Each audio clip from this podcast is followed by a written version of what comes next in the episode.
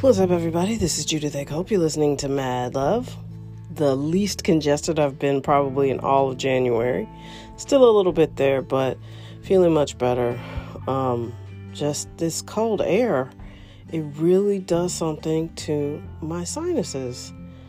So I keep thinking about it, but if my mom wasn't here, I don't know. I would probably be looking for warmer climates. So anyway, I don't really have much on my brain right now. Even when I woke up this morning, I was pretty philosophical this morning.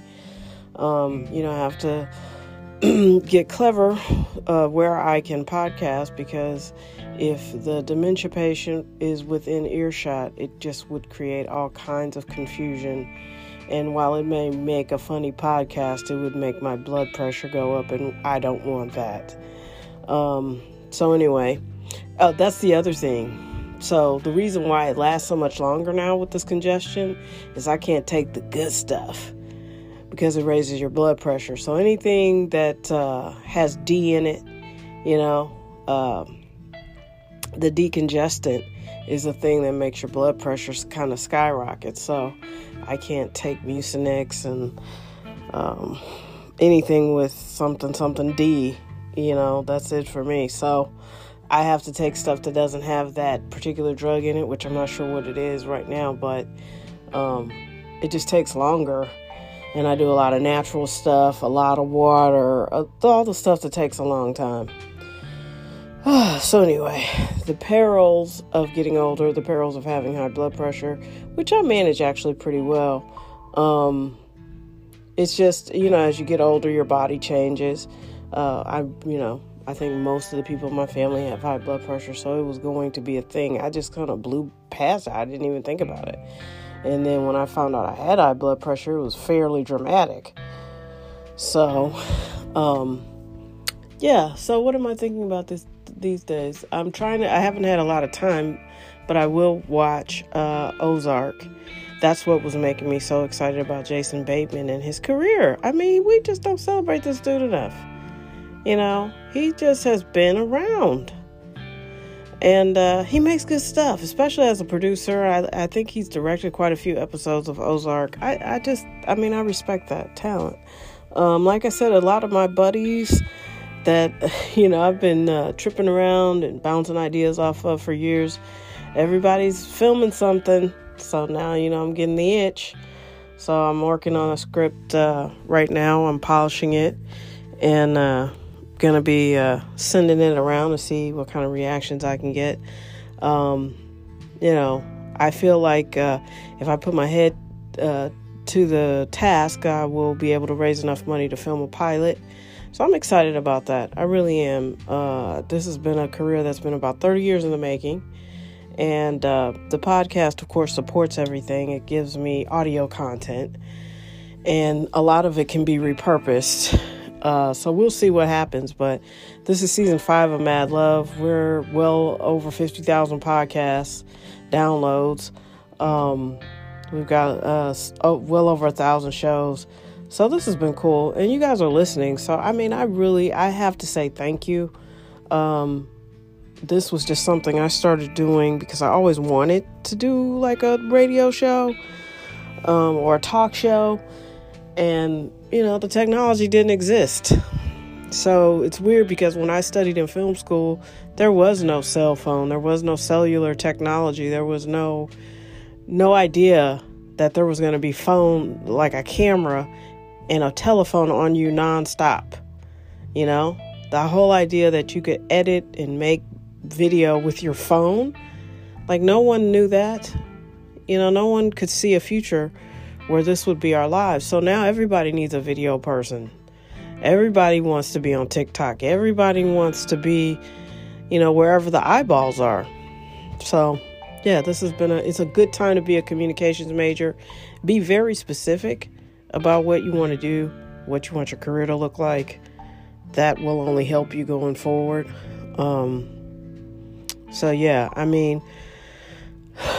My business stretches across many platforms, independent music, the podcast. So the audio content is there. We're working consistently, and now I'm just trying to dust off these scripts and make sure that they're tight and polished and ready for presentation. 'Cause I feel like I should be working. I'm not gonna lie. I should be working in that field. I'm just as talented as anybody that's working today. I believe that, and I've always believed that. That's why this has always been such a challenge. It's been hard, It's like, oh, okay. The analogy I like to use, which sounds mean, but I don't mean it in a mean way, is when, Mariah Carey was working as a waitress and Paula Abdul was on the top of the charts. No disrespect to Paula Abdul. She had hits, but, Mariah Carey can sing. She can blow the doors off of a place. And it's like, that had to be hard. No disrespect to Paula Abdul, but she does not have what you'd call a great singing voice, But kudos to her, because she really did have some hits. She was on the radio nonstop. But I also was coming of age and in college at a time when radio really was the only way you could get your music. Young people don't understand. You had to listen to the radio to hear music, period. MTV came along, BET came along, and you could watch music videos to hear some music at a different time frame or in a different context. But for the most part, you had to listen to the radio. And those hit songs would play every hour. And I heard a lot of Paula Abdul. And I remember, I think it was, I want to say my senior year of college, this girl had a song called Vision of Love. Excuse me. And one of my housemates thought she could sing it. That's another story. I should tell some of those stories. Those are interesting stories. My housemates from college.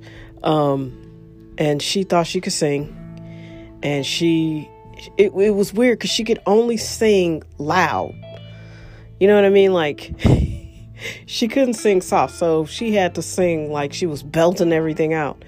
And when she would do an imitation of Mariah, when we were drunk, it sounded pretty good. So, I remember that song came out, and it was played constantly, and it was a huge hit. And I remember, listening to all that range. And, of course, we had already heard Whitney Houston. So, Paula... No disrespect.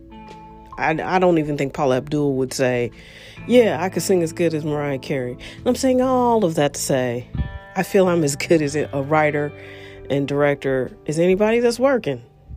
And the only way to prove it is to show you. So it's time to start working in that area and putting my attention back on that. I've been in,